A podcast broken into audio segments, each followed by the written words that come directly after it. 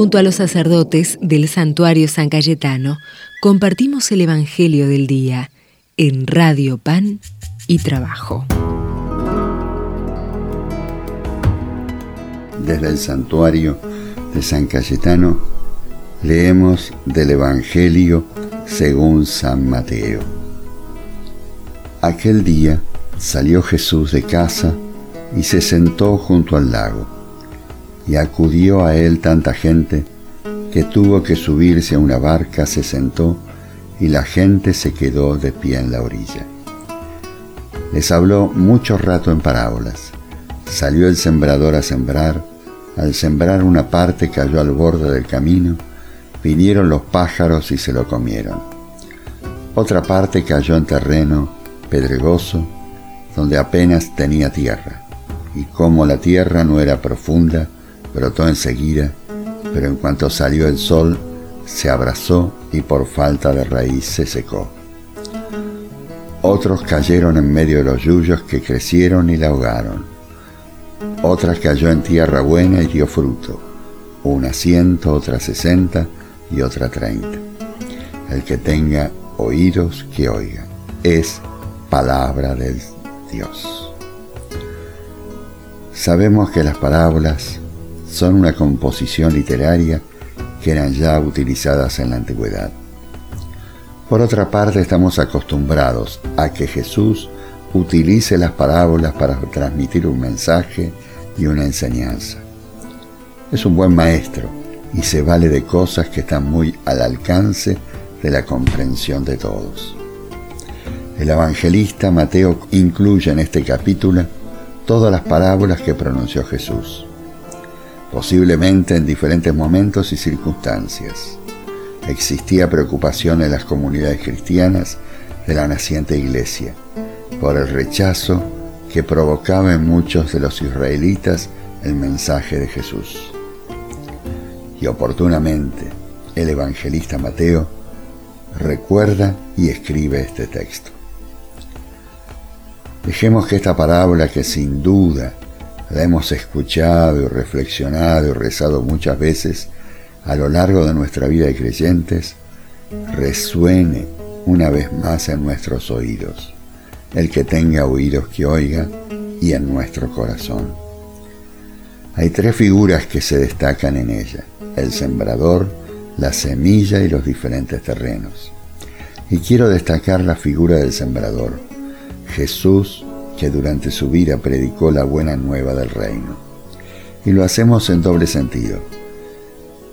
Nosotros sentados a la orilla del lago, escuchando su palabra, siendo conscientes de que el sembrador necesita de nosotros para que crezca la semilla. Sentados a la orilla del lago, en la soledad de una habitación en la iglesia, en, en el subte, en el colectivo, caminando por la calle, podemos tomar conciencia de la calidad de nuestra tierra.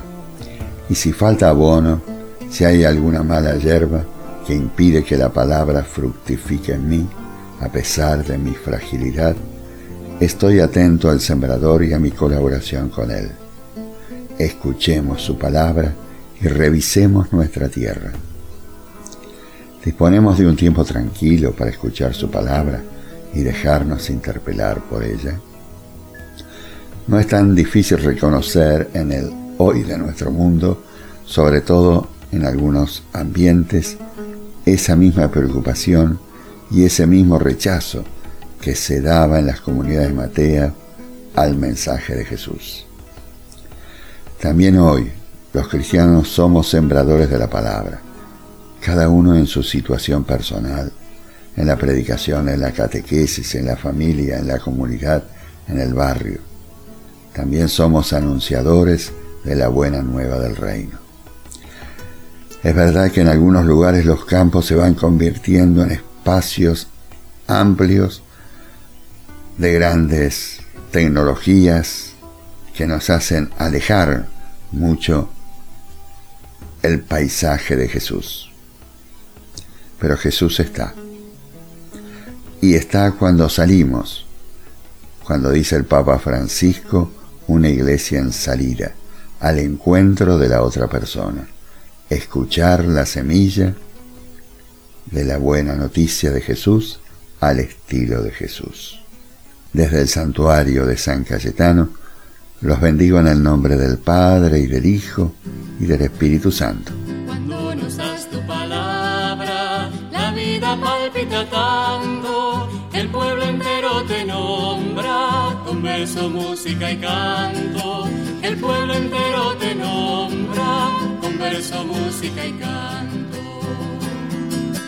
Tu palabra es querendona, suave y dulce como miel nos toca y nos enamora y nos hace pueblo fiel. Es que tu palabra es vida, que consuela al caminante, siga para adelante, y al débil lo reanima, para que siga para adelante. Tu palabra es querendona, suave y dulce como miel, nos toca y nos enamora y nos hace pueblo fiel.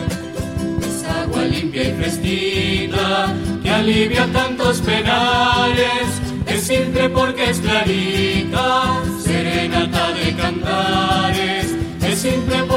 margarita.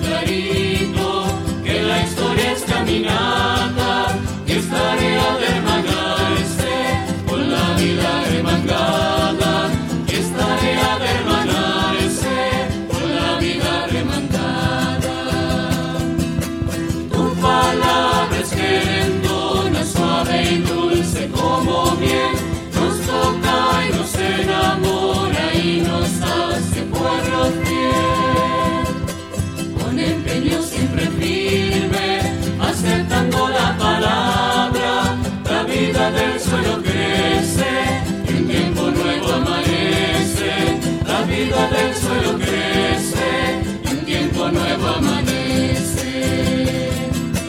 Tu palabra es querendona, suave y dulce como miel, nos toca y nos enamora y nos hace pueblo fiel. Por eso, tatita Dios, déjanos tu bendición y esa caricia del cielo es tu palabra, Señor. Caricia del cielo